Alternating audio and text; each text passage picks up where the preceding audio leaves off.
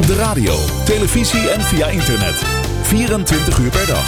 Voor Aalsmeer en Kudelstaart. Radio Aalsmeer. Het is maandag.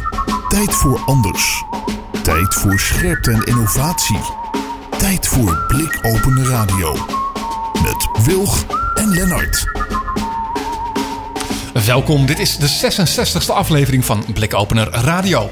Mijn naam is Lennart Bader en vandaag is Babette de Winkel onze gast. Babette is medeoprichter van het platform Verlieskunst.nl, dat bedoeld is om meer ruimte te maken voor verlies in onze samenleving. Onderdeel daarvan zijn verlieskaarten en dat is dan weer een alternatief voor de traditionele condoleancekaarten. Met deze verlieskaarten kun je iets anders zeggen dan gecondoleerd of met oprechte deelneming. Innovatie dus op het gebied van rouwverwerking en het omgaan met andere soorten verlies. Nou, we zijn erg benieuwd naar eh, de blikopeners die het gesprek met Babette straks gaan opleveren. Ja, heel benieuwd. Oh, Uh, innovatie in de. Oh, ik was nog niet aan, sorry. zeg Ja, maar. ja. Innovatie in de, in de rouw. En, en, en waarom is dat nodig? Ik ben, ik ben heel benieuwd. Nou. Eh, viel me wel een beetje op, Lennart. We zitten in eh, aflevering 66. Zegt dat nog iets? 66. Ja, mooi nummer. Duivelsnummer? Of is dat Er weer moet er met nog een die 6 bij. Oh, oké. Dat duurt nog gelukkig. even. Dan zitten we goed. Ja. Nou, mijn naam is eh, Esther Gons, eh, ook wel bekend als Ed Wilg. En vanavond hebben we verder in de uitzending onze gastcolumnist. We hadden hem vorige week al even aangekondigd. Eh, want Daan Weddepol, die al eerder een keer te gast was, oprichter van Peerby, eh, heeft vandaag een column. Ja, ik ben en het is nog een volledige verrassing eh, wat hij daarin gaat bespreken. Nou, hij gaat vast in Jip en Janneke voorlezen. Dus het wordt, eh, wordt denk ik erg interessant. En natuurlijk ook eh, de week van. waarin Esther de blikopeners van afgelopen week bespreekt. Ja, en als afsluiter columnist Dimitri Vleugel, Dim op Twitter, van androidworld.nl. En ehm, nou ja, hij gaat ons weer eventjes updaten over de corona-app. En hij heeft verrassende inzichten in merkwaarden. Hmm, Maar dan waarschijnlijk gerelateerd aan... eh, aan een telefoonmerk. ja, Ja, klopt. Ja, en hij heeft iemand gesproken uit het corona-app-team. Dus ik ben benieuwd waar hij, eh, waar hij mee komt. Ja, genoeg reden dus om te blijven luisteren naar eh, Blikopener Radio. Gevarieerde uitzending zoals je hoort. Als je nog niet geabonneerd bent op onze podcast, doe dat dan eventjes. Ga naar, zoek op Blikopener Radio in iTunes of Spotify. Of ga naar de website blikopener.radio. Daar staan alle links en kun je ook alle oude afleveringen terugluisteren. En als je suggesties hebt voor gasten, altijd welkom. Eh, doe een mailtje naar eh, post.blikopener.radio. Nou, zoals gezegd, vanavond de gast in onze uitzending, Babette de Winkel. Babette, goedenavond. Goedenavond. Hoi, dankjewel voor de uitnodiging. Ja, welkom. Wat fijn dat je bij ons eh, eh, te gast eh, bent. Eh, we gaven het in de introductie al, eh, al eh, aan. eh verlieskunst.nl. Eh, kun je Ja. daar wat meer over vertellen? Wat is dat? Ja, zeker. Ja, het is eh, zoals je zei, eh, ons platform om ruimte te maken voor, voor verlies. Omdat wij, eh, wij van mening zijn dat in onze samenleving veel te weinig ruimte is voor verlies. Omdat we nou ja, het heel belangrijk vinden om altijd blij en gelukkig te zijn. En nou, heel veel nadruk leggen op groei en dingen moeten beter. Ja, en er zijn ook kanten van het leven die we niet op kunnen lossen. En die, ehm, ja, die, die gewoon ruimte nodig hebben en die gewoon pijn doen. Ja. Is, is daar nog een soort taboe op, denk je? Is dat nog iets waar mensen eigenlijk liever niet over praten? Of moeilijk ja, vinden? zeker. Ja, dat denk ik zeker. En ik denk ook niet dat wij met een eh, kant-en-klare oplossing komen of zoiets hoor. Ik denk niet dat dat bestaat. Het, ehm, het blijft pijn doen en er zijn geen oplossingen voor. En ja, juist dat moeten we leren uithouden. Dat we niet alles kunnen oplossen. En ehm, ja, dat er gewoon rauwe randjes aan het leven zitten. Dat- rauw. Ja, Ja. Met de A. Ja. Hey, eh, eh, in, innovatie in, in, in rouw, dat, dat heb je vast niet zomaar in één keer eh, eh, bedacht. Eh, en, en voordat je, nou je zei al we, dus daar moet je zo meteen wat meer over vertellen. Eh, voordat je dat, dat platform eh, opgericht hebt, eh, schreef je ook al iets over rouwen en dat dat anders kon. Eh, het rouw Ja. woordenboek. Kun je daar iets meer over vertellen? Ja, ja, zeker. Ja, dat is mijn, eh, mijn eigen ervaring nadat eh, mijn moeder overleed. En eh, in dat proces merkte ik dat ik het heel moeilijk vond om uit te leggen hoe dat dan voelde. En het veranderde ook telkens zo snel. En heel veel dingen die ik daarover las waren best wel theoretisch of ehm, ja, best wel hoofdelijk. En daar was ik dus niet naar op zoek. Ik dacht, hoe leg je gewoon uit, gewoon in alledaagse taal, ja, dat ik geen zin heb om op te staan, maar dat een moment later ook wel weer gaat. Mm, ja, en zodoende ging ik eigenlijk op zoek naar nieuwe woorden. En, ehm, ben ik ze zelf ook gaan maken. Maar precies wat je zegt, dat gaat niet zo 1, 2, 3. Dus dat heeft echt jaren, jaren gekost om, nou, om het ook uit te houden en ehm, uit te proberen. En nou, op een zeker moment ging, ging het wel weer. En toen dacht ik, ja, nu ga ik dat ehm, de wereld inzetten. Ik denk dat andere mensen er ook wat aan hebben als ze gewoon eens kunnen zoeken en eens kunnen kijken wat er is. Ja. Eigenlijk nieuwe woorden die de, de lading beter dekken. Is dat, is dat zo goed samengevat? Precies. Precies. Zoiets als um, verwerken. Ik geloof daar zelfs niet heel erg in dat dat voor elk verlies opgaat. Dat je dat kunt verwerken en een plekje kunt geven bijvoorbeeld. Um, maar ja, wat moet je dan wel zeggen? Hoe kun je dat dan wel zien? En toen kwam ik bijvoorbeeld met, uh, met de woorden anders leren vasthouden. Want iemand is niet, het is niet helemaal afgerond, het is niet opgelost, het is niet weg. Mm -hmm. um, maar het moet wel, ja, het moet wel ergens blijven. En dat is een heel proces weer van waar blijft iemand dan en wat voor relatie heb je nog? En dan zou anders leren vasthouden. Die woorden kunnen dat dan uitdrukken. Mooi. En, en um, ja, want ja, je geeft, of jullie geven eigenlijk een aantal van, van dat soort voorbeelden. Hè? Dus anders leren vasthouden. Uh, je, je, hebt nog wat van die voorbeelden die je, die, die je noemt. Dan moet je, misschien kun je er zo meteen nog één geven. Um, maar ja. is dat dan ook iets wat jou geholpen heeft? Of wat jou nog steeds helpt? Dan anders dan ja. wat we allemaal gewend zijn? ja, zeker. Ja, um, ik had dit gewild. Ik, had, ik was hierna op zoek. Naar een plek waar gewoon een soort van reservoir of zo. Een soort archief waarbij je gewoon een beetje zo kunt zoeken. Van, oh, wat zeggen andere mensen dan? En um, ja, mij, mij heeft het echt enorm geholpen. Dat, dat ik op een gegeven moment die woorden had. En tegen vrienden het kon, kon zeggen. Zo van, um, bijvoorbeeld herinneringen koesteren. kwamen mensen best wel snel mee. En zo, ja, voor mij voelde dat niet zo nadat mijn moeder dood was. Van, ik ga meteen de herinneringen koesteren. Het vond het eerst gewoon echt heel erg pijnlijk. Mm -hmm. En daar heb ik dan ook een kaart voor gemaakt van... Uh, ja, je hoeft nog geen herinneringen te koesteren. Je mag eerst nog GVD de toekomst willen. Ja, ja. ja. eerst even boos ja. verdrietig zijn. Precies, dat daar ook ruimte voor is. ja. Want wat je zegt, hè, met mensen kwamen al heel snel met, met dat soort dingen. Um, wat ik me goed kan voorstellen. Hè, want het is natuurlijk hartstikke lastig als iemand uh, in je omgeving uh, met, met verlies geconfronteerd wordt. En wat, wat zeg je ja. tegen zo iemand? Is, is het eigenlijk ook bedoeld om. Uh, en, en ik kan me voorstellen dat niet iedereen daar even goed in is ook. Dat is, dat is nogal wat, toch? Is, is het ja, ook bedoeld om mensen zeker. daar een beetje mee te helpen? Van hé, maar zo zou je iemand veel meer kunnen steunen? Ja, precies. Dus ook juist als, als het je nog een beetje ja, nieuw is. Zoals een vriendin van mij zei ook van... Um, ja, ik wil wel de juiste dingen zeggen, maar ik, ik ben daar gewoon niet zo goed in. Mm-hmm. En nu ik jouw teksten lees, stuur ik ze weer door naar anderen. En ik zou daar zelf nooit op komen. Maar nu, nu heb ik zelf veel meer tools in handen. En voel ik me iets minder lastig. Maar nu voel ik me onthand. Ja. Ja, de Skype... ja, dat is ook juist voor de mensen eromheen om het weer te gebruiken. Ja, heel goed. De Skype-verbinding die hapert een klein beetje. Misschien uh, dat het handig is als je je beeld even uitzet. Dat we iets meer ruimte voor het geluid overhouden. Um, wat handig is op de radio. Wat handig voor ja, de radio is geluid nog het allerbelangrijkste. Je die voor mij niet gezien. Ja. Nee, nee, dat. Uh, dat uh, uh, maar in, inderdaad, maar dat, dat je eigenlijk een soort ehm, handreiking hebt. Handleiding klinkt niet goed natuurlijk, maar een soort van handreiking hebt naar mensen van: oké, okay, maar dit, dit zou je kunnen ja. gebruiken. En het, ik denk dat het voor heel veel mensen geldt dat het eigenlijk niet zo heel vaak voorkomt hè, dat er iemand in je omgeving met dit soort dingen geconfronteerd wordt. dus gelukkig maar eigenlijk. en dat het dan inderdaad ja. zo is: ja, maar nu ga ik een kaart kopen. En ja, die kaarten zijn ook allemaal een beetje hetzelfde. Ja, of je gaat googlen, ja. wat zet ik dan op mijn kaart? Dat kan natuurlijk ook. Ja. ja. En dan staat er uh, mijn oprechte deelneming en sterkte. Volgens mij is dat, dat het ongeveer. Ja. Denk ik. Uh, ja, dat staat. Wow, ja. ja. en, en nu, mm. nou ja, jij hebt gezegd van nou, dan ga ik andere woorden geven en dat soort dingen. Um, ja.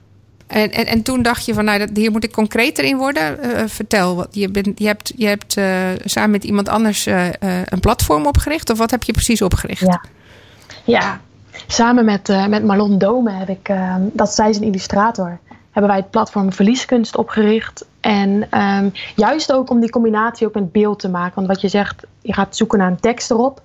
Uh, maar op die kaarten staan bijvoorbeeld ook vaak vallende blaadjes en um, ja, een beetje clichébeelden vaak. Ja, het is heel cliché eigenlijk als je dat ja. Het is allemaal echt een cliché. Ja. ja. Ja, ja en, en, en samen gingen we dan uh, uh, zoeken naar oh, welke beelden werken dan wel. En nou, we hebben dus bijvoorbeeld een beeld gemaakt, of nou, Malon heeft die beelden natuurlijk geïllustreerd. En um, bijvoorbeeld hebben we een theekop. En uit die theekop hangt een theezakje met, uh, met rouw, met verdriet. En uh, dan staat er een kopje waar je dat dan zo inschenkt. En dat kopje stroomt helemaal over. Nou ja, zo kan het hem zo voelen, alsof je zo helemaal overstroomt. En ik denk dat dan zo'n zo'n zo'n beeld heel krachtig is. Omdat woorden zijn toch soms wat hoofdelijk. En nou, zo'n beeld kan dan zo recht, zo je recht in je hart raken. Zoiets. Ja, dat het, dat het degene die de kaart ontvangt ook iets doet. Van kijk, zo voel ik me. In plaats van, nou, wat kwam ik laatst tegen? Het gouden veertje. Of, uh... ja. ja, er staan heel veel veertjes op, uh, op die kaarten. Ja, ja. ja precies. Veertjes doen het goed. Ja. Jullie zijn natuurlijk, je bent je daar deels natuurlijk door uh, persoonlijke ervaring van wat, wat mensen jou toestuurden, natuurlijk in gaan verdiepen. Maar ik neem aan dat jullie ook verder zijn gaan kijken van, ja, wat is er eigenlijk op dit gebied? Toch? Of, of hoe hebben jullie dit gedaan? Ja, zeker. Een hele verzameling van, uh, ja, van rouwka of uh, van condoleancekaarten bekeken. En ook gekeken wat, wat er dan nog meer is.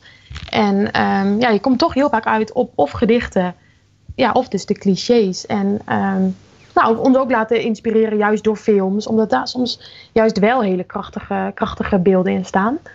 En um, nou, wat je net ook zei, de ontvanger van de kaart krijgt dan ook weer een nou, komt handreiking, zei je net. Dat vind ik wel een mooi woord. Die krijgt dan ook weer iets aangereikt. Uh, van, oh, zo kan je misschien naar jezelf kijken ook weer. Dus het is ook echt zo'n ja, verspreiding nog weer van degene die de kaart koopt, die dan meer taal en meer beelden en verliestaal ontwikkelt. Maar ook de ontvanger. Die krijgt ook weer nieuwe taal aangereikt. Dus het is eigenlijk, ja, het mes snijdt aan twee kanten. Ja, ja, ja dus uh, wat heb je nodig en uh, wat kan je geven? Uh, ja, mijn vraag was natuurlijk aan het begin heel erg van innovatie in de rouw, is dat nodig? Maar ik begin, begin een beetje te begrijpen dat dat wellicht heel hard nodig was, maar dat wij dat nog nooit zo, dat wij dat niet meteen zien of beseffen. Ja, ik denk dat het, dat het ook meespeelt dat wij de dood vaak koppelen aan oude mensen. En um, ik herinner me dat toen mijn opa bijvoorbeeld overleed, dat toen die kaarten bijvoorbeeld nou, best wel werkten. Maar dat voelt, uh, voelt een beetje als oude mensenkaart misschien. Of misschien ook ja, gewoon dat het... precies. Toch? Ja, ja, exact. ja. En, en nou ja, we zijn dus niet alleen kaarten aan het ontwerpen voor de dood. Maar juist ook om te laten zien dat er heel veel verliezen zijn. En um, ja, ik vind het zelf een hele mooie... Zo, wij zeggen dan tegen elkaar van alles goed. Mm -hmm. En dat vind ik zo'n zo symptoom van, uh, ja, van onze samenleving eigenlijk. Van hoe wij, hoe wij met elkaar omgaan. Van ja, alles moet altijd maar goed gaan. Terwijl, ja, je komt op zoveel momenten kleine verliezen ook tegen. En hoe lekker als dat er gewoon mag zijn. Als dat, dat er ook gewoon een onderdeel van het leven is. Nou ja, en dan kun je ook weer op iets nieuws richten. Maar dat je dat niet zo zo'n masker op hoeft te zetten. Of zo'n, zo dat mag niemand zien. Terwijl, ja, gewoon, dat het gewoon oké is dat je af en toe verdrietig bent. Dat is, het hoort bij het leven. Dat hoef je niet zo weg te stoppen. Nee. Niet alles zo onder het tapijt te vegen. Zo, ah, help. Zonder, zonder dal geen heuvel, dat soort dingen, toch? Ja, of nou ja, zonder ja. dal geen pieken, zonder dalen geen pieken. Ja. Nee, maar dat is, dat, pieken, ja. dat is zeker, uh, zeker waar natuurlijk. Als, als, uh, we hebben nog helemaal niet gehad over jouw achtergrond verder of zo. Wat, wat, wat, wat doe je verder in het leven? Of hoe, hoe ben je hier zo bij? Uh, heeft, heb je iets van opleiding gedaan in deze hoek? Of wat? Ja, zeker. Ja, ik, ik heb humanistiek gestudeerd hier aan de Universiteit voor Humanistiek. Wat is humanistiek ja, Ik wist niet dat daar een studie voor bestond ook. Dat is ook nieuw voor mij. Nou ja, we leren wat van. Ja. Hele toffe studie. Ja, het is uh, een driejarige bachelor en een driejarige master. Dus het is wel een hele lange. Ja. En het richt zich op uh, zingeving en humanisering. En uh, je kunt het een beetje vergelijken met een soort dominee en een psycholoog. Dus het is een soort combinatie daarvan. Um, ja, met religie en heel veel wijsheid die in religie, nou, in religie eigenlijk opgeslagen ligt. Van, ja, hoe ga je om met, met dus de dood? En hoe ga je om met pijn? En uh, ja, waarvoor sta je ochtends op? En, um, en, en, elkaar en community en met elkaar samenleven. Um, en de andere kant is ook, ja, we hebben natuurlijk onze hele samenleving ingericht op een bepaalde manier. Um, maar er vallen altijd mensen tussen wal en schip. En bij humanistiek denk je ook na over hoe kun je de, de samenleving inclusiever maken. En die wordt dan opgeleid bijvoorbeeld om nou, docent uh, filosofie te worden of om geestelijk verzorger te worden, om mensen te begeleiden bij levensvragen of om onderzoeker te worden. Dus je hebt heel veel, nou, heel veel verschillende kanten eigenlijk aan de, aan de opleiding. Je kan heel veel kanten mee op. Nou, dat klinkt inderdaad uh, als uh, um, in, in, in goede lijn met wat je, wat je net al beschreef natuurlijk gewoon sowieso in. Ja. Is dat ook wat je, wat je qua werk doet? Be begeleid je mensen hierin? Wat, wat is je... Ja, dat, daar wil ik inderdaad daar naartoe werken. Eh, maar ik ben nu heel veel bezig eh, met verlieskunst. En ik wil graag een, ehm, een opleiding massagetherapie doen. Omdat ik denk dat het lichaam en een hele lichamelijke manier van troost en aanraking. Dat dat ook is wat rouw en verdriet en verlies nodig heeft. Dat, op een gegeven moment ben je wel uitgepraat. Ja. En dan wil je gewoon even iemand je vasthoudt. Of, ehm, Het is zo naar nu met corona, hè? dat je niet even gewoon iemand een goede knuffel kan geven. Zo, zeg dat wel. Uitvaart op anderhalve meter afstand. Ja, ik vind het zo. Ja, dat, is, dat vind ik misschien nog het raarste van allemaal. Dat je, dat je gewoon dat contact Tragisch, niet mag ja. hebben of zo. Dat dat juist als mensen dat heel erg nodig hebben. Ja, ook gewoon ouderen. ja, Of ouders. Ja. Dat dat dan ja, Ja. op die manier eh, dat dat niet mag of zo. Of niet Ja. veilig is. Ja. Dat voelt zo raar. Dat er afstand Ja. is. Want Ja. ik heb zelfs al een online uitvaart meegemaakt. Dat ik streaming naar de uitvaart zat te kijken. Zo. Omdat er maar een beperkt aantal mensen mochten bij zijn. Ja. Maar dat maak je heel anders mee. Ja, Ja, daar hebben Malon en ik het ook veel over gehad. Van, ehm, hoe, ga je daar, hoe kunnen wij, wij daar eigenlijk ook aan bijdragen? Van, als je daar dus niet echt fysiek bij bent geweest, hoe integreer je zo'n verlies dan in je leven? En toen kwamen we met zoiets als een thuisaltaar. Van, ja, maak dan thuis een eigen plekje en maak dan, nou ja, ehm, in plaats van die bidprentjes die mensen vaak meegeven, zou je ook een soort, ja, een altaar, een soort kaart kunnen maken die je op een bepaalde manier kunt neerzetten, zodat je een thuisaltaartje ervan maakt. Met kaarsjes en wat spulletjes van diegene. Om echt ja, ehm, je, jezelf de tijd te geven om te wennen dat iemand dood is. Want het is zo onwerkelijk als je dat op zo'n schermpje meekrijgt. Ja. Ja, naar Ja, tijd en geven. nou- En, en een, letterlijk, een plek geeft. Nou ja, misschien, Ja. misschien is wel. het sowieso Ja. wel eh, in de digitalisering van deze wereld... dat we daar op een andere manier mee om moeten gaan. Ja, ja. Ik denk wel dat, dat het ook weer. ehm, ja, vraag, ja, de nieuwe tijden vragen natuurlijk om nieuwe antwoorden. En we hebben natuurlijk ook weer nieuwe mogelijkheden. Zoals ik kon nu niet naar een vriend van me toe, die had, een hele moeilijke tijd. En eh, nou ja, ook wat verlies, verlieservaringen. En ehm, nou, toen hebben we hem. Wij eten altijd pannenkoeken met een, eh, met een clubje. Toen hebben we pannenkoeken bij hem thuis laten bezorgen. en zo, van troostvoedsel. Mooi. En eh, ja, ik denk dat dat soort dingen, dat kan nu natuurlijk wel weer door de, doordat het nou, ja, in deze digitale tijden ehm, hebben we ook weer nieuwe mogelijkheden om te troosten en dichtbij te komen. Is, is dat ook het doel van, eh, van verlieskunst uiteindelijk? Eh, Want jullie beginnen met kaarten. Eh Ja. Je zijn ook nog bezig met een, met een, met een crowdfunding campagne, geloof ik. Maar is, Ja, is het de bedoeling om daar meer achter te hangen? Of hoe, hoe, hoe zien ja, jullie dat? zeker. Oh, mooie vraag. Ja, ja inderdaad. De verlieskaarten zijn een, nou, één project van ons. Maar we willen nog veel meer kunst maken, dus eigenlijk. En ehm, nou, waar we nu mee bezig zijn, is dat we in de publieke ruimte, dus gewoon ergens op straat, een eh, muur willen verven met wat ben jij verloren? En dat mensen daar gewoon op kunnen schrijven, zo van, nou ja, ik ben dit verloren. En dat het gewoon, ja, dat het zichtbaar mag zijn. Maar dat kan ook mijn knuffelaapje zijn. Ja, ja, het kan echt van alles zijn. Of je relatie of iets wat. Nou ja, bijvoorbeeld ook een. ehm, nou ja, stel je, je, je bent iemand verloren of iemand is niet meer in je leven en nou, het is niet, nooit echt een relatie geworden. Ja, maar diegene is wel weg. Ja. Dat mag ook de ruimte hebben. En ehm, nou ja, het verlies van een droom, bijvoorbeeld als, je, als blijkt dat je geen kinderen kan krijgen. Ehm, verlies van gezondheid zijn er natuurlijk zoveel soorten verliezen die nou ja, die heel vaak een beetje zo nou ja, op de achtergrond blijven. Terwijl het is heel, ja, er valt wel een toekomstbeeld aan diggelen als, als, als je geen kind kan krijgen, terwijl je daar zo naar verlangt had. Ja. En, waarom En- denk je dat dat is? Dat wij daar inmiddels... Een, want jij zegt steeds, eh, je moet dat verlies de ruimte geven. Dat is natuurlijk ja, dat, dat is heel symbolisch eigenlijk. Maar waarom denk je dat, dat, dat wij niet meer daarbij stilstaan of er overheen lopen eigenlijk? Want Ja. was dat wellicht wel zo. Ja, ja ik, ik, ik heb me dat vaak afgevraagd. Hoe het kan dat we, dat we nu in zo'n tijd leven waarin alles zo maakbaar moet zijn. En waarin we ehm, zo graag willen dat we alles kunnen controleren. En nou, dat is natuurlijk ook, het heeft ons heel veel opgeleverd, denk ik, in onze maatschappij. Dat we steeds meer dingen onder controle kregen. En ehm, ja, dat zijn natuurlijk ook gewoon ontwikkelingen. Maar ik denk dat we daarin wat zijn doorgeschoten. En ehm, het idee hebben dat we alles kunnen controleren. Dat we het hele leven kunnen controleren. Maar dat is natuurlijk niet waar. Het hele leven moet eh, Instagrammable zijn. Haha, ja. Ja, Toch? perfecte alles plaatje. meten met sensoren en digitale eh, Ja. apparaten. Ja. Maar als het soms Ja. even tegen zit of je zit gewoon niet goed in je vel. Ja, dan, als, je, als je dat maar accepteert, dat helpt denk ik aan heel ente. Ja, Ja, en het is denk ik ook lastig, want dat zoiets delen, terwijl heel je, heel je tijdlijn misschien volstroomt met leuke vakantiefoto's van mensen. Ja. En dan zeggen, ja, met mij gaat het niet zo goed. Ja. En dan zo'n foto van dat je zo betraande selfie of zo. Ja. Dat doen mensen ook niet deelt mee. dat- Nee. Nee, het deelt natuurlijk ook niet zo lekker. Terwijl als meer mensen dat zouden doen, ik denk dat dat heel fijn is om te weten dat je niet alleen bent. Ja. En je moet het wel zelf doen, zo bedoel ik het niet. Het lost, het lost het niet op. Maar je bent ook niet alleen. Dus er komt eh, andere- behalve een platform ook nog een hashtag eh, van jullie hand. Haha, dat, zou, dat zou nog een hele mooie zijn. Ja, Misschien dat je Ja, daar een mooi en- woord voor kan bedenken. Dus niet, ja, samen rouwen klinkt natuurlijk niet goed, maar iets in die hoek of zo. Dat je hashtag. Nou ja, eh, samenrouwen best wel goed klinken. sorry, ik, ik dacht hij gaat zo snel dat dat misschien niet. maar je, je snapt wat ik bedoel. Iets, iets van dat je een soort van. eh ge- ja, ge- ik wou zeggen, waar een gedeelde smart is halve smart, maar het is ook zo'n tegeltjeswijsheid. Ja, je komt dat snel weer op. Ja, je komt wel de tegels uit. Ja, ja. ja want, dat is dus niet. Ja, Dat is misschien ook wel een goed idee. Om gewoon tegeltjes te maken van jullie mooie Tegels, wijsheden, ja. van je nieuwe wijsheden. Dat je dat, dat op die manier ook een beetje gesment wordt in de samenleving, toch? dat is wel een hele mooie. Dat gewoon op bakstenen, dat gewoon echt al die huizen er gewoon mee eh, gebouwd worden.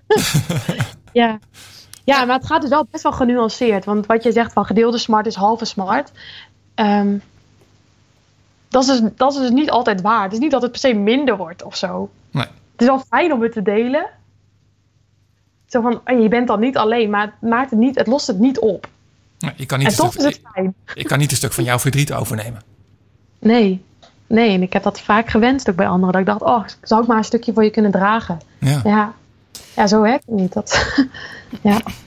Er, er was nog een voorbeeld in, in die, eh, die jij gaf. Volgens mij was het of op het platform of in de, in de mail die je eerder verstuurde. Over. ehm, volgens mij was het, was het een, een kopje thee op een tafel waar je moeder altijd zat. Maar dat, daar had je ook een mooi woord bij bedacht. Zou- Vind je dat? Ah, ja. Ja, dat ging over de, ehm, over de, over de rituelen. Dat, ehm, ja, dat ging eigenlijk dus over dat anders leren vasthouden ook. En waar blijft iemand die dood is? En ehm, ik had een. ehm, ik heb een heel mooi, heel mooi beeld van mijn moeder in de, in de, in de boomgaard. En ehm, op een gegeven moment realiseerde ik me van ook dit is weg nadat ze dood was. Van, ik ga haar daar nooit meer, eh, nooit meer zien, nooit meer zien zitten. Ik ga daar, dat, daar moet een einde aan komen. En dat ging over dus dat mijn, al, mijn, al mijn herinneringen een einde moesten krijgen. En dat is dan ook het, het woord hereindigen. Dat aan alles wat ik meegemaakt heb, dat is dan, ja, dat, dat gaat nooit meer nog een keer gebeuren. Dat is, dat is af. En ik dacht, ik had ergens blijkbaar het beeld dat dat vanzelf zou gaan. Zo van, oh ja, dat is automatisch, realiseer je dat. Ja. Maar dat was toch wel een- eigenlijk een best wel pijnlijk proces. Van bij elke herinnering moest ik los. Zo'n, wow, dit gaat nooit meer gebeuren. En ja, dat, dat ging traag. En eh, dat duurde lang voordat het een soort van normaal werd. Dat, ja, dat alle herinneringen, dat ik ze allemaal gedacht had. En dat ze allemaal een einde hadden. En dat, dat, duurde, dat duurde lang. En echt, dat was echt niet in een paar maanden zo wel gerealiseerd en af. Nee. Maar, maar kan je dan, denk je dan met zo'n woord hereindigen? Want dat vind, ik, dat, dat vind ik eigenlijk wel een mooie innovatie en een, en een realisatie ook voor mensen. Hoe zou je daar anderen dan bij kunnen helpen? Als ik, als je, kan ik dat op een kaart schrijven? Hmm, ja, ja dat, ik, hoop dat, ehm, ik hoop dat mensen dat gaan doen. En ik, eh, ik begreep van een, eh, een eh, vriend van me die spreekt op uitvaten. En die, die zei: Ja, ik lees daar gewoon wat woorden voor uit jouw woordenboek. Die dan passen bij, bij, die, ehm, ja, bij wat die mensen verloren hebben. En eh, ja, dus om het gewoon, ja, ja wat, wat je met taal doet, het gewoon gebruiken. En inderdaad op een kaart schrijven of het. eh, ja, mensen sturen het artikel, want ik heb het als een artikel ook geschreven. Mensen sturen het artikel vaak door. En ik ben nog aan het zoeken van, ja, hoe kun je verder met zo'n woordenboek? Kan het echt een woordenboek gaan worden bijvoorbeeld? Ja. Of, ehm, of het is een kunstwerk in de, in, de, in de ruimte, dat mensen de, ja, nou, zich echt een beetje zo tussen die woorden kunnen bevinden. Ja, ik, ik, zoek nog wel naar manieren om dat verder uit te bouwen. Dus, nou, mochten jullie inspiratie hebben... eh, Ik, ik wou net vragen, waar, ja. haal je, waar haal je zelf inspiratie vandaan? Of waar, welke mensen, ehm, ja, helden is misschien een beetje verkeerd woord, maar waar, waar kijk je naar op? Of waar, waar, ben je, waar raak je door geïnspireerd? Hmm, ja, ik heb verschillende, verschillende mensen die me, ja, die, die, die me hebben geraakt. Er is een, uh, een hele, hele toffe vrouw, vind ik, uh, Maria Popova. En zij had een. Um, zij, heeft ook, zij heeft ook een online platform, maar dan heel groot. Brainpickings heet het. Ja. En het begonnen als een mailtje wat zij stuurde naar zeven vrienden. En dat, daarin deelde ze gewoon haar inzichten en uh, wat zij zoal zelf gelezen heeft. En boeken die ze las. En dat is helemaal uitgegroeid tot, tot een website wat voor iedereen zichtbaar is. En nou zij leest dus ook superveel en schrijft superveel. Toen dacht ik, oh maar hoe, hoe tof als je gewoon een soort, nou ja, wat begon als een soort kettingbrief. Dat je daar gewoon een heel, plat, dat je daar een heel platform van maakt. Ja, dat dat dan toegankelijk is voor anderen om dus ook weer je inzichten te... Ja, dat, je, dat niet iedereen het wiel hoeft uit te vinden, maar dat je gewoon soms een beetje ja, inspiratie kunt vinden. Ja. Brain, brainpickings.nl. Dat gaat ook gradueel, net als jij vertelt bij. Uh, dus misschien wordt Verlieskunst ook wel zo'n groot platform. En kan Marlon je helpen vorm te geven aan, aan jouw woorden. Dat zou ook, zou ook ja, dat, weer... dat hoop ik wel. Ja. En wat je zei van op elkaar schrijven. Ja, misschien uh, komt nog het moment om ook die woorden gewoon op elkaar te zetten. Dat je echt gewoon letterlijk. Nou ja, dat als mini-woordenboekje gewoon kunt versturen. Dat zou ik ook nog wel, uh, wel voor me zien. Ja. En ik denk zeker dat Malon en ik zijn echt nog lang niet klaar. We hebben echt nog, een, uh, nog, nog genoeg te doen in deze wereld, denk ik. Nou, het begint met, uh, met jullie crowdfunding campagne. Uh, ja. Voor de kunst. Waar, waar kunnen mensen dat vinden? Kunst.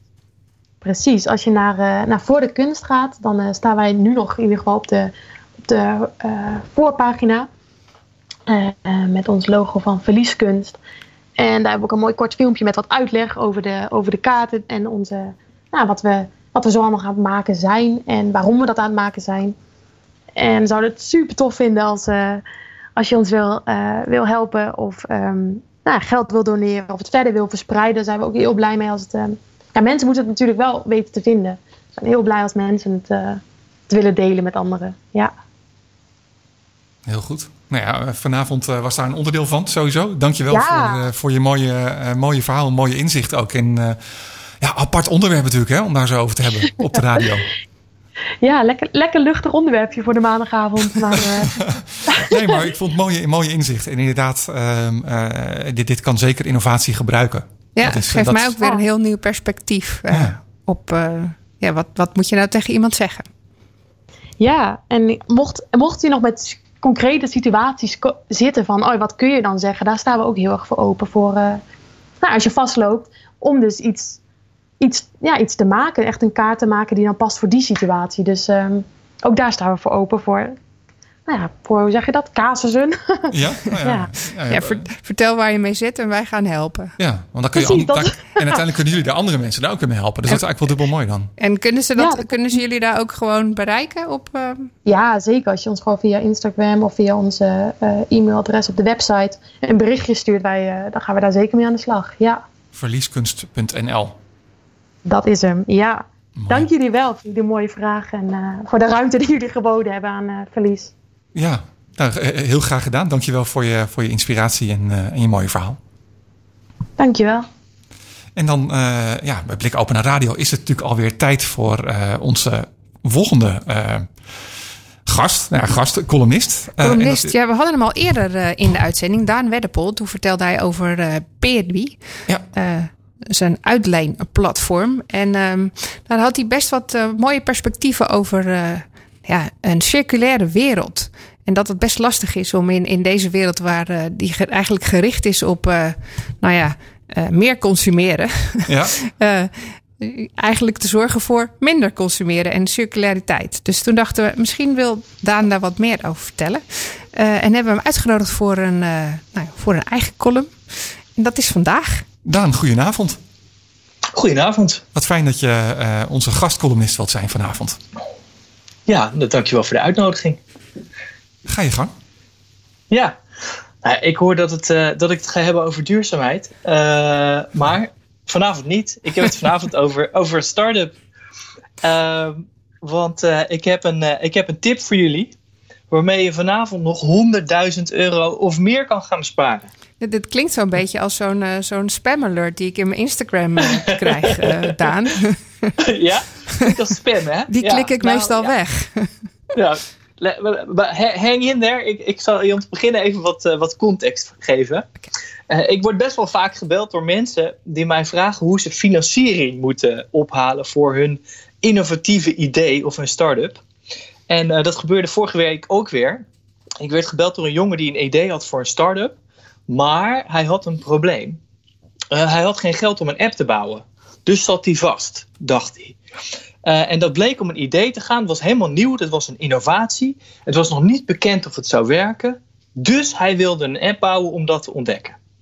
Eh, ik had ook nog een ander voorbeeld eh, vorige week. Er had een dame aan de lijn, die was al wat verder. Die had eh, net door een heel team van studenten wel al een app in elkaar laten zetten. Maar die studenten die hadden geen zeeën van tijd. Dus ze hadden niet alle functies kunnen bouwen die ze in gedachten had. En hij deed het wel, maar hij deed niet alles wat ze, wat ze voor ogen had. Dus had ze geld nodig om verder te bouwen. Want da- daarna kon ze hem pas aan klanten laten zien. Maar ook zij had geen geld, dus ze wist niet, en ze wist niet hoe ze aan zijn investeren moest komen. Dus blokkade. Nou, dat klinkt logisch, toch? Esther, voor Esther is het één feest herkenning. Ja, ik, ik, ik denk dat hij dezelfde mensen in de mail heeft die ik in de mail heb. Alleen mij vragen ze meestal om geld. Oh, dus, eh, ja, ze willen het gaat hebben. Ja, nou ja, kijk, het- dit is dus kennelijk hoe- het sprookje wat we allemaal aan elkaar vertellen. Dat, dat, dat soort ondernemerssprookje. Eh, en iedereen vertelt het aan elkaar door of zo. Eh, en dat sprookje, dat gaat ongeveer zo. Je hebt een idee. En dat idee, dat is weliswaar niet getest, maar dat is nu al goud waard. Dat kan niet missen. En het enige wat je moet doen, is dat aan iemand vertellen die veel geld heeft. Zeg maar de prins in dit sprookje. En die prins, die raakt van jouw verhaal in één keer zo enthousiast dat hij je een hele gouden koets met geld geeft. Dan laat jij dat idee, dat laat je bouwen. Dat idee wordt in één keer omgezet naar een product. Dat product wordt perfect geleverd. En vanaf dat moment is het een daverend verkoopsucces. Want het was een goed idee, dus ja. En jij wordt dus net zo rijk als die prins en je leefde nog lang en gelukkig. Nou, dat is dus een sprookje. Zo werkt het dus precies niet. Precies niet. Nou ja, wat, wat klopt er dan niet in dat, in dat sprookje? Ja, laten we eens beginnen met het idee. Een innovatief start-up idee is, eh, het, vol- is al het volgende waard. Niets. Nada. Niente. Zero. En waarom niet? Omdat een idee, dat is nog niks. Het bestaat nog niet. En 99,99% van de ideeën blijkt of niet levensvatbaar, of het moet, moet op zijn minst moet er zo aan alle kanten aan worden bijgeschaafd voordat het een beetje begint te werken, dat het oorspronkelijke idee vaak niet eens meer te herkennen is. Het beginnen van een innovatieve start-up is dus eerder te vergelijken met het stellen van een hele grote, ingewikkelde vraag. Dan met een soort van ja, een soort gouden idee. Het is gewoon, je hebt een vraag, je wil iets weten. En ja, zeg nou zelf, heb jij wel eens 100.000 euro gekregen voor het stellen van een goede vraag? en als dat, als dat zo is, laat me even weten wie het was, want dan heb ik ook nog wel een paar vragen. Ehm, dus ja, eh, dan zeg je misschien, ja, dus ideeën zijn, zijn slecht. Nee, ideeën zijn een hartstikke mooi begin. Eh, maar je moet ermee omgaan, zoals met iedere interessante vraag. Je moet gaan onderzoeken en proberen en verkennen. Eh, een vraag is dus geen afbouwwerk. Een vraag is een leertraject. Als je een vraag wilt beantwoorden, dan moet je beginnen met leren. En dat leren begint bij een start-up vaak met allerlei deelvragen. Welk probleem lost het idee op? En voor wie dan? En hoe ga je die mensen dan bereiken? En hoe ga je daar dan geld voor vragen? En, en vaak de allerbelangrijkste vraag om mee te beginnen: zit er eigenlijk wel iemand op dit goede idee te wachten? Ja, en hoe kom je daar nou achter? Nou, geld ophalen en app bouwen natuurlijk. Nee! Stop daar nou eens mee! Ontzettende geldwolf. Hoe kan je iets leren over wat mensen willen? Nou, gewoon door met ze te praten. Kost helemaal niks. Kan je gelijk mee beginnen, heb je helemaal geen geld voor nodig. Je idee is meestal een oplossing voor een probleem. Dus kijk maar eens of je mensen kan vinden die dat probleem hebben. Nee? Nou, weg met dat idee, nieuw idee. En weer praten. En als je dat vaak genoeg doet, dan ga je iets leren. Dat kan niet missen. Eerst leer je over een probleem, dan leer je over een oplossing. Uh, en, en, en vervolgens kan je die oplossing gaan uitproberen. Dus dan mag je eindelijk een app bouwen. Nee! Hou nou eens op met die app! Wat is toch die obsessie met die apps? Een app, software, dat is bijna altijd het automatiseren van een menselijke handeling. En wanneer is dat handig? Nou ja, als je iets heel vaak moet doen. Dus als jij heel vaak bijvoorbeeld je verhaal moet vertellen aan klanten, nou, dan vertel je dat één keer in een filmpje en dan hoef je het daarna niet iedere keer meer te doen. En dat is eigenlijk ongeveer wat een app is. Iets opnemen wat je al heel vaak hebt moeten doen, zodat je het nog vaker kan doen, maar zonder dat het zoveel moeite kost. Bijna iedere oplossing kan je dus om te beginnen gewoon doen. Met het handje lekker zelf. Wie iets gaan verkopen, wie je mensen, mensen gaan matchen om iets uit te wisselen, kun je gewoon nu mee beginnen. Pen en papier erbij, telefoon erbij, of een Excel-sheet en een e-mailprogramma, eh, maakt mij niet uit. En gewoon lekker mensen gaan matchen. Ga je superveel van leren, veel meer dan van een app bouwen. En als je dan heel erg veel geleerd hebt, en je bent zo lekker bezig dat je het allemaal niet meer aan kan met, met, met de hand, ja, dan heb je dus een heel mooi verhaal voor een investeerder. Dan heb je be- bewezen dat, het, dat het, het risico van het investeren waard is. Want dan, en niet eerder, heb je dus iets in handen wat enige waarde heeft. En met een beetje geluk heb je tegen die tijd die investeerder helemaal niet meer nodig. Draai je al lang genoeg omzet om het lekker uit je eigen zak te bekostigen. Dus, gefeliciteerd. Je hebt vanavond 100.000 euro aan mislukte apps bespaard. Ja, maar, Graag gedaan. maar, maar, maar Daan, maar Daan. maar dan ben ik morgen niet rijk. Dat klinkt alsof het heel lang duurt. Ja, nou dat is ook zo. Dat is ook zo. Het, het kost heel veel tijd en energie. Dus je kan het beste iets kiezen wat je, wat je echt leuk en interessant vindt om aan te gaan werken. En waar je echt iets over wilt leren. Dus dat is volgens mij het begin van een start-up. Als je echt ergens over wilt leren, ja, dan, eh, dan kun je beginnen. En dan heb je dus geen geld nodig en eh, heb je geen app nodig om te beginnen. Dan kun je gewoon vandaag nog aan de slag met je innovatieve idee. Ik vind, Dus het, eh, ik vind het heel tof. We hebben het nu opgenomen. En dan is het nu vanaf nu geautomatiseerd. Dus iedereen die ik vanaf nu in de mail krijg, en, en jij dus ook, die sturen we gewoon deze podcast op. Ja, Ja, helemaal goed. Daar zeggen we tegen. zet jezelf niet vast. Ga gewoon vragen stellen en antwoorden zoeken. Ga lekker leren. wat mooi. Wat een mooie eerste gastcolumn, eh, Daan. Dank je wel daarvoor. Graag gedaan. Ik hoop dat je het ook leuk vond om te doen. En ik hoop dat we Ja, snel, eh, snel weer een keer mogen verwelkomen. Is goed. Tot zo. Thanks. Daan.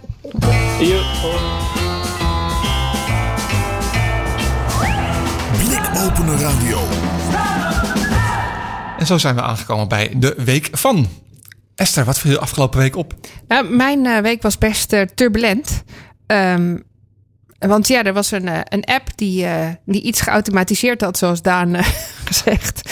En een, een, een ding wat heel vaak moet, heel simpel had gemaakt. Ja, En die had een nieuwe versie online gezet. En, en daar was heel veel over te doen. En dat was Bunk. Oh, Eh, ja. Eh, is eh, een van de challenger banks. Of eigenlijk die, die eigenlijk zegt van nou, ik wil anders zijn dan alle andere banken. Wij gaan het simpeler maken. Wij we planten bomen voor je. We zijn beter voor de wereld. En kijk, we kunnen, we kunnen ook heel makkelijk dat, met dat geld omgaan. Veel, dat doen we op een makkelijke manier. Daar hebben we ook een app voor. En eh, de nieuwe versie, versie 3, was uh, groots aangekondigd. Er zijn ook heel veel eh, fora waar Bunk vraagt om meningen van hun, hun klanten. En die ze zeiden, nou dat gaan we samen met jullie doen. En toen kwam versie 3 en toen ontplofte Twitter. Oh, hoe dat zo? Nou ja, de versie 3 was niet helemaal wat ze verwacht hadden. Sterker nog, zij vonden het eigenlijk veel minder makkelijk geworden. Want basisfuncties zoals bijvoorbeeld, nou ja, geld overmaken. Wat toch voor een bank redelijk essentieel is, zou je zeggen. Nou ja, dat is dan de vraag. Misschien vinden ze dat bij Bunk wellicht minder as- essentieel. Wordt alles geautomatiseerd. Ja. Maar dat was heel moeilijk te vinden. Eh, eh, en er is, een, er is bijvoorbeeld een, een tab waarbij eh, eh, foto's van het Instagram van Bunk eh, prominent zijn. Eh, en, moet je, en je moet drie klik, klikken diep om je kaarten te vinden. Dus het, is- het is een heel onlogisch. het voelde heel onlogisch. Ja. Eh, dus daar, eh, daar sprong eigenlijk voor mijn gevoel heel Twitter op. Eh, en onmiddellijk werden daar natuurlijk artikelen over geschreven. En werd de, de, de, de oprichter van Bunk ook gevraagd van... maar hallo, wat gebeurt hier? En hij zei van ja, Dat zijn allemaal hele nerdy uh, gebruikers die nu, hun, uh, die nu zeggen van dit kan echt niet. maar de mensen die, die we, waar we wat aan hebben, dat zijn de mensen die stil zijn en die stemmen gewoon met wat ze graag willen en de juiste features. En daar gaan we van uit. Maar vraag is wel een beetje of dat zo is. Want ondertussen waren er ook geruchten dat bijvoorbeeld op die fora waar ze, waar ze zeggen juist heel erg te luisteren naar hun, hun, hun klanten, zoals Reddit bijvoorbeeld, dat er daar ook dat er daar ook uh, opmerkingen uh, verwijderd werden door uh, moderators. En vervolgens zijn door Reddit de moderators van die, daar weer verwijderd, omdat ze opmerkingen aan het verwijderen waren. Dus het was, het was een heel gedoe oh. rondom de nieuwe app van de nieuwe bank. maar ik heb weinig app updates gezien of releases waar zoveel over te doen was. waar mijn hele Twitter feed van ontploft is. Hmm. En wat vond je er zelf van? Ik heb hem wel even aangeklikt, maar nog niet goed genoeg nou ja, ik kon dus ook dingen niet vinden. Nee. Uh, dus dat je zegt, ja, maar ik wil even bij mijn andere account. En dan blijkt dat. Heb ik, op, heb ik daadwerkelijk op Twitter gevraagd, want ik kwam er niet achter. en er is één, één screen waar een long press, dus dat je op een, langere tijd uh, op, op dat knopje drukt, uh, een functionaliteit heeft. Verder nergens anders in de app, maar daar wel. En dan kan je dus zonder dat je eerst uit hoeft te loggen en weer in hoeft te loggen naar een ander account. Maar dat allemaal van dat soort dingen die niet logisch voelen of hmm. Er zei ook iemand, ik, uh, ik heb de app als een escape room uh, beschouwd. en dat is eigenlijk helemaal niet raar voor, eh, voor eerste apps, hè, die voor het eerst uit zijn, omdat je dan nog een beetje moet. Hè, dan, gaat het vooral om wat wil ik doen en niet ja. zozeer om is dit, is dit handig uh, ingericht. Maar bij een, versie 3 versie 3 verwacht je dit niet. Nee. Dus ik ben benieuwd hoe het verder gaat met, met deze update. Als je 3.1 uh, snel op de markt komt. ja. Um, nou ja, verder uh, is het natuurlijk niet terugblikken, maar uh, vooruitkijken. Uh, vanavond is er weer een nieuwe WWDC. Nou, hebben, elk jaar vertellen we daar wel iets over. Dat is de developer update van Apple, die dan aankondigt wat er in hun nieuwe besturingssystemen zit voor hun apparaten. Die is vanavond om 7 uur. Er is natuurlijk alweer heel veel gelekt. Um, dus ik ben eigenlijk benieuwd of dat klopt, wat er gelekt is. Uh, Lennart, waar hoop jij op? Wat zijn de grootste leks, wat jou betreft? Uh, eh, AR-glasses uh, zag ik voorbij komen. Ja, dat moet ik nog maar zien. voor mij is het eigenlijk... hoop ik op dingen als dat het mogelijk wordt om bijvoorbeeld Gmail of Spotify als default apps in te stellen voor je muziek en je mail in plaats van alleen maar eigen Apple dingen dat soort, dat soort dingen vind ik eigenlijk veel handiger dan dat ik wacht op. Uh, Hele nieuwe toeters en bellen. Ja, precies. Die moeten waarschijnlijk toch nog even voordat ze doorontwikkeld zijn en, en functioneel, functioneel zijn voor mij als persoon. Dus dat zijn eigenlijk de, de dingen waar, waar ik denk van nou, dat, dat zou want eigenlijk is die developers conference, zoals het is, en die wordt natuurlijk nu dan voor het eerst uh, zeg maar helemaal virtueel gehouden, uh, ja. begrijp ik. Uh, dat is natuurlijk alvast dat developers, hè, degene die de programma's moeten gaan maken ervoor, alvast aan de slag kunnen, zonder dat dingen eigenlijk nog te koop zijn. En maar dat het moment dat het te koop wordt, dat er ook al gelijk programma's of apps voor zijn. Ja, dus ze vertellen wat ze nou precies gaan veranderen in die besturingssystemen, welke nieuwe mogelijkheden erin komen, zodat die developers daar uh, mee aan de slag kunnen. En dat terwijl, terwijl Apple dan tegen op doorgaat met het verfijnen en ja, het dus eigenlijk merk je er zelf pas wat in september ja. van, als ook de nieuwe apparaten uh, weer aangekondigd worden. Uh, dat is altijd in het convention center. In dit keer was het, zou het in San Jose in Californië geweest zijn. En dan zijn er duizenden developers uitgenodigd. dat is nu allemaal online, maar Apple heeft wel gezegd: we gaan alle ondernemers van San Jose helpen uh, want die hebben nu verlies doordat ze al die oh ja. developers niet hebben. Ja. Dat, vond ik op zich wel weer mooi. Uh, maar ze hebben het helemaal online ingericht. Dus uh, nou ja, dat, dat zou helemaal goed moeten gaan. Nou, straks om zeven uur. Ja, wat ik wel tof vind is dat ze nu ehm, gaan zeggen: wij hebben ook eigen chips. Dus we zijn niet helemaal meer afhankelijk van Intel-chips. Of dat met China en uitbraak te maken heeft, weet ik niet. Maar het is natuurlijk wel een slimme zet om dit te doen. ja, en een nieuwe iMac niet normaal op de WWDC, want al, geen devices, maar, ja. maar toch, ik, uh, ik ben benieuwd. Dus we gaan het zien. Uh, een andere aankondiging waar we al heel lang op zitten te wachten is eigenlijk de Tesla semi-truck. Oh ja. Uh, dus er is al heel lang geleden een vrachtwagen van Tesla uh, aangekondigd. Uh, dat, is nog wat, dat werd, was nog wat moeilijk, want je zit natuurlijk met batterijen die, nou ja, en ervoor moeten zorgen dat die vrachtwagen zo'n kilometer of 800 kan rijden. En die genoeg power kan bieden om die, om die vrachtwagen te laten rijden. nou, inmiddels is er aangekondigd dat. ehm, Tesla, uh, Tesla, ik geloof dat Elon Musk zelf of per e-mail is aangekondigd dat, uh, dat ze nu vanaf juni uh, in productie gaan, die Tesla semi-trucks. Dus dat ze volgend jaar, als het goed is, uitgeleverd kunnen worden. en ik las in de logistiek. .nl magazine. Logisch, dat is ja, je favoriete logisch, blad. Ja, mijn, mijn favoriete vrachtwagenblad. ja. uh, dat er dus ook vrachtwagens al voorbesteld zijn in, uh, in Nederland. Oh. En zelfs eentje tussen de bloemen in Alsmeer. Dus wie weet zien wij Ja. uh, binnenkort, uh, nou ja, binnenkort volgend jaar hier ook een uh, semi-truck rijden.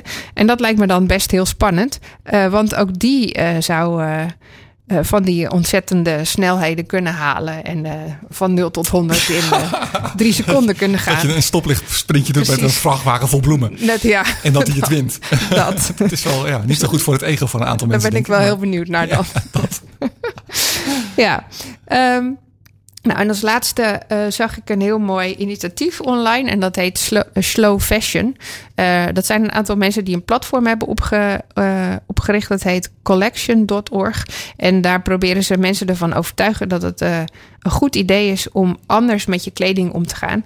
Uh, dus kijk, niet, kijk eens niet naar al die kleding die je vier keer per jaar uh, eigenlijk zou moeten inwisselen voor iets nieuws volgens alle modebladen. Maar um, hoe kun je daar anders mee omgaan? Um, en zij uh, hebben daar allemaal tips voor. Dus hoe kun je voor andere brands kopen? waar moet je dan op letten? Um, er zijn alternatieven zoals huren, omwisselen of misschien upcyclen, zoals je met IKEA furniture kan doen. Nou ja, dat soort dingen. tweedehands kopen. Uh, en zij hebben daar ook een, uh, een filmpje bij uh, gemaakt waarin een meisje honderd verschillende t-shirts aantrekt en met een veel te, veel te dik lijf niet meer kan bewegen en zich dan afvraagt waar heb ik die dan allemaal voor nodig. laten we eens overgaan naar slow fashion. Hmm. Nou, dat vond ik eigenlijk wel een mooi initiatief. Um, Voor mij hebben we daar binnenkort een gast over, over dit onderwerp. Ja, Over fashion. over, over fashion en hoe we er anders mee kunnen omgaan. Ja. ja. Um, na onze short break. Ja. We, hebben de komende twee weken een, uh, onze eerste korte zomerbreak. We hebben bedacht dat we een aantal van dat soort korte breaks gaan doen deze zomer. Ja. En de komende twee weken is, uh, is de eerste. Dat is uh, onze nieuwe aanpak. Ja, in plaats van dat we acht weken er niet zijn, is het gewoon in korte periodes. Dan ja, hoeven, hoeven wij het ook niet helemaal te missen, zeg maar, dat idee. en dat doen we zeker niet voordat we natuurlijk overschakelen naar onze columnist Dimitri Vleugel. Dim, goedenavond. Goedenavond allemaal. Alles goed daar? Ja, dat is dus niet helemaal de goede vraag, hebben we net geleerd. Oh, oh, oh, ja, sorry. Ik moest, net, ik, moest, ik moest net een aantal honden naar boven, dus ik heb niet goed gebrengen. Ik, ik heb niet goed geluisterd. Krijg ik nu straf? Nee hoor, nee, Nee, zeker hoor. niet. Nee, nee, nee. Nee maar het, nee. het, gaat, het gaat prima hier.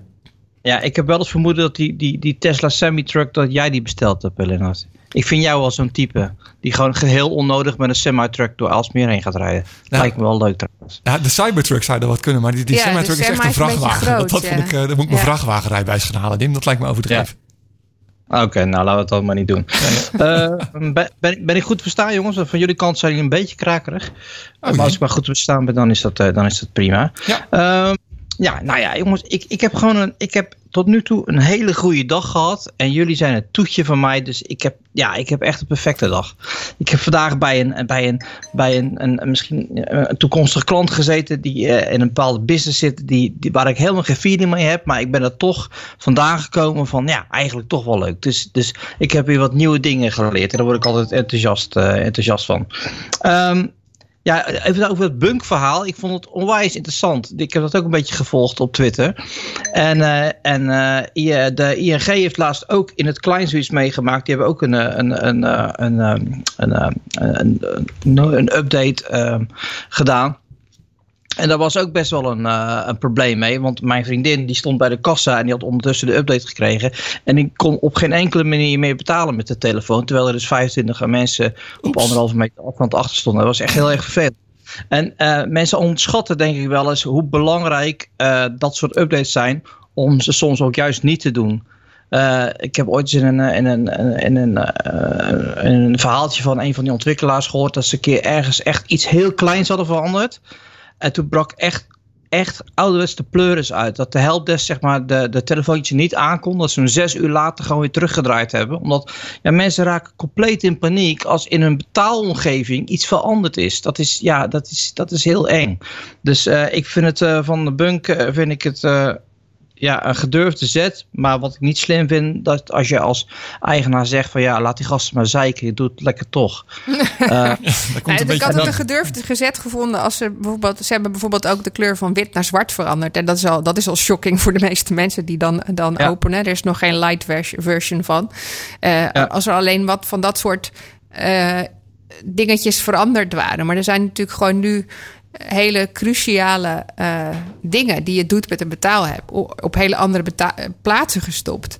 Uh, en dingen die niet zo cruciaal zijn als uh, wat heb ik jou per week bespaard of wat kan je nog meer ja. met uh, Bunk doen. Hoeveel op hele cruciale staan, ja. plekken ja, gezet. Dus dat, dat klinkt ook een beetje alsof je met sales bezig bent in plaats van waarom de meeste mensen de keuze hebben gemaakt voor die app. Van ik wil wat bewuster met ik, ik zie, geld zie, en de wereld omgaan. Ik dat letterlijk in die app. Ik heb hem even geopend erbij. Ik zie vier knopjes onderin. Hè, de grote de hoofdnavigatie.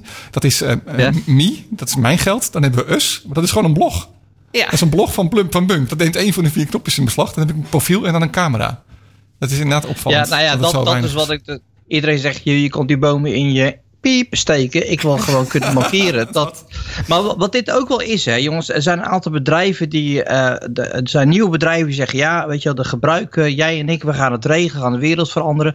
Maar het is onwijs moeilijk om vol te houden. Dat zie je ook maar weer. Waarschijnlijk hebben ze hier nu een stukje ja, misschien hebben ze een beetje een bol gekregen. Ja, ging het allemaal net iets te goed. En uh, gaan ze dus echt beslissingen nemen waarmee iedereen in opstand komt. En dan moet je erg. OnePlus heeft dat, uh, het smartphone merk heeft dat ook wel eens gehad. Dat ze echt uh, dingen gingen uitbrengen die totaal niet um, um, die kant nog wel raakten. En dat, dat, is een bruggetje naar mijn eerste topic. is, kennen jullie het merk HTC nog?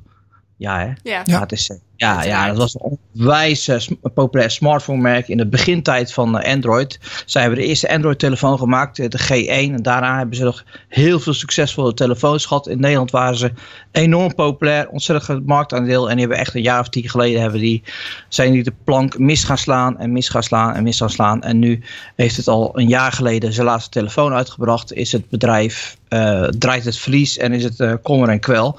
Maar uh, op, op de website androidworld.nl, waar ik ook wel eens het een en ander mee doe, medeoprichter ben, hadden wij een, een, gevraagd aan onze lezers van wat was het, het, het, het leukste of mooiste, het meest bijzondere HTC-toestel wat je ooit gezien hebt of gebruikt hebt. En uh, dat was meer een beetje neergezet van ja, we moeten toch weer een polletje doen. Dus misschien is dit een leuk onderwerp. Maar dat ging compleet viraal dat was echt waanzinnig uh, leuk om te zien dat mensen uh, zoveel goede herinneringen hadden aan het merk. En met zoveel passie over dat bepaalde zaken uh, schreven.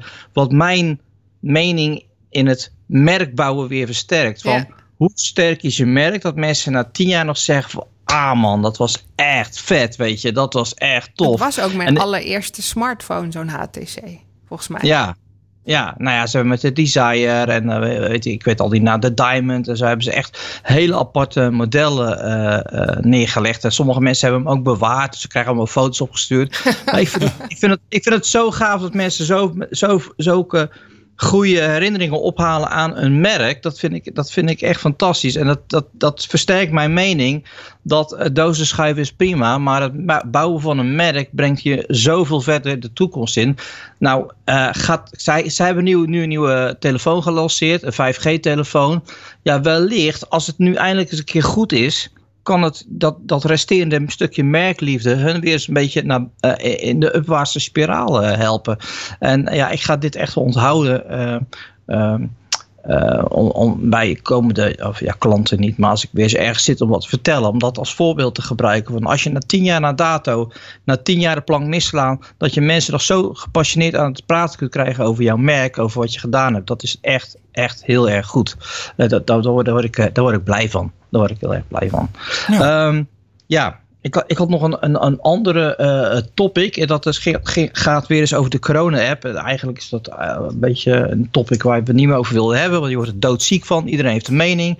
Ik krijg appjes en mailtjes van... als jij de corona-app installeert... dan wil ik graag uit je telefoonlijst. Want ze gaan, je, al, eh, ze gaan eh, al, heel je telefoon leegtrekken. Ik word er echt heel erg moe van. Dat is grappig, want Ehm, ik hoor juist nog heel weinig over de app. Ik, ik, ik had laatst zoiets van, nou, zou, zou dat nog gebeuren? Ja. Of is die er al? Ja. hoe gaat het daarmee? Nou ja, ik, eh, daar ben ik. Wij hebben eh, vorige week eh, donderdag een interview gedaan met een van de mensen uit het team. Dat team bestaat uit mensen van de overheid en mensen uit het bedrijfsleven. Onder andere Ivo Jans. Ik weet niet of jij die kent. ja, ze knikt ja. Dus ja, ze kent hem. Die zit daarin. En, en daar hebben we een half uur lang vragen aangesteld. die we zo tegengekomen gekomen waren. En wat, wat ontzettend leuk was, is dat je een heel ander beeld krijgt van, van hoe het daar allemaal aan toe gaat. Wij denken, heel veel mensen hebben het idee dat daar een soort. eh, ja, een soort 1984-achtige app eh, ge- gekleid wordt door, eh, door allemaal mensen van de overheid. Maar het was heel ontwapend, is dat een goed woord? Ik Denk Ja. het wel. om te horen hoe, hoe, ja, hoe ze ermee omgaan. Van, ja, als, over de app, ja, Ivo zei van, ja, het is helemaal niet zeker of die app er wel komt. Want als wij niet met een goede oplossing kunnen komen waarbij we privacy en de werking kunnen waarborgen, kunnen wij alsnog besluiten om het niet te doen. Waarop iemand zei van ja, dat is dan toch jammer. Hij is helemaal niet jammer, want we hebben in die afgelopen, gelo- afgelopen periode zoveel geleerd dat we dat altijd een keer kunnen gaan werken. En wat het, meest bijzondere is, is dat het de samenwerking is tussen de overheid, tussen de burgers en het bedrijfsleven. En, ehm, en iedereen die daar een beetje moeite voor wil doen, kan meekijken en meepraten in het Slack-kanaal, op de website, kan ideeën aanleveren. Dus dat is zo jammer dat mensen dan nog steeds zeggen van ja, weet je, het is een, een, een app om op ons te kunnen bespioneren. Dat hoort dan weer bij de politiestaat. Dat is echt gewoon heel erg jammer. Dus iedereen die dit luistert zegt ik wil er meer van weten, luister onze podcast en de linkjes die in het artikel staan. Want dan leer je echt heel veel over hoe het wel gaat en het is echt heel erg leuk. Ja, dus ik vind het ook heel bijzonder dat eh, de overheid eigenlijk, en dit is nooit eerder gebeurd, zo snel eh, zegt van nou we gaan hier een, een soort platform neerzetten waarbij we alles openzetten, transparant zijn samen met eh, specialisten, burgers, maar ook bedrijven gaan samenwerken om iets neer te zetten waar iedereen zegt nee dit klopt. En dat heb Ja. ik nog nooit eerder gezien dat dit maar ook zo snel eh, eh, bij elkaar ge- gebracht is, al die mensen. Ja. Maar dat, dat kwam eigenlijk door de voorgeschiedenis met de Appeton. En dat dat ook heel inzichtbaar was. En dat iedereen er zo enthousiast werd om dat stukje positiviteit eh, en dat stukje samenwerken. En dat, dat zit er nog steeds in. Alleen ja, je kan niet elke week eh, daar een, een persbericht over sturen. Dus, maar je merkt nog steeds dat mensen daar heel erg enthousiast zijn in het team. En, eh, en dat mensen echt willen dat er iets goed komt. Ook de, de 60% regel is weerlegd. Hè, want die 60% regels is gewoon een misquote uit een onderzoek. Het is bij 60% zou de, de crisis helemaal bezworen kunnen worden. Als 60% van de mensen de, eh, de app gebruikt, dan kan je de crisis echt tot- heel snel tot nul reduceren. Omdat je elke eh, contact na kunt gaan. Maar dat is me helemaal niet nodig. Je Ook met 20% kun je al heel veel bereiken. En dat zijn allemaal dat soort zaken. Mensen horen wat, blijven doorvertellen. En als je dat dan eens hoort in een interview met iemand die echt daarbovenop zit. Ja, dat is, dat is heel erg fijn. Dus eh, dat, dat had Goeie- de redactie van uh, Android World heel erg goed gedaan. Complimenten blikopener. Ja, hele goede blikopener. Mooi. Ja. daarmee komt ook een eind aan deze aflevering van eh, Blikopener Radio. Dim, dankjewel voor je bijdrage vanavond. Graag gedaan, graag gedaan. Eh, en zoals gezegd, eh, de komende twee weken zijn we op eh, korte zomerstop. Ja, en daarna hoor je ons gewoon weer. Ja, eh, terug. Ja, met eh, mooie onderwerpen. Dus eh, eh, blijf dan luisteren. Ga naar blikopener.radio om oudere afleveringen terug te luisteren in de tussentijd. Fijne weken.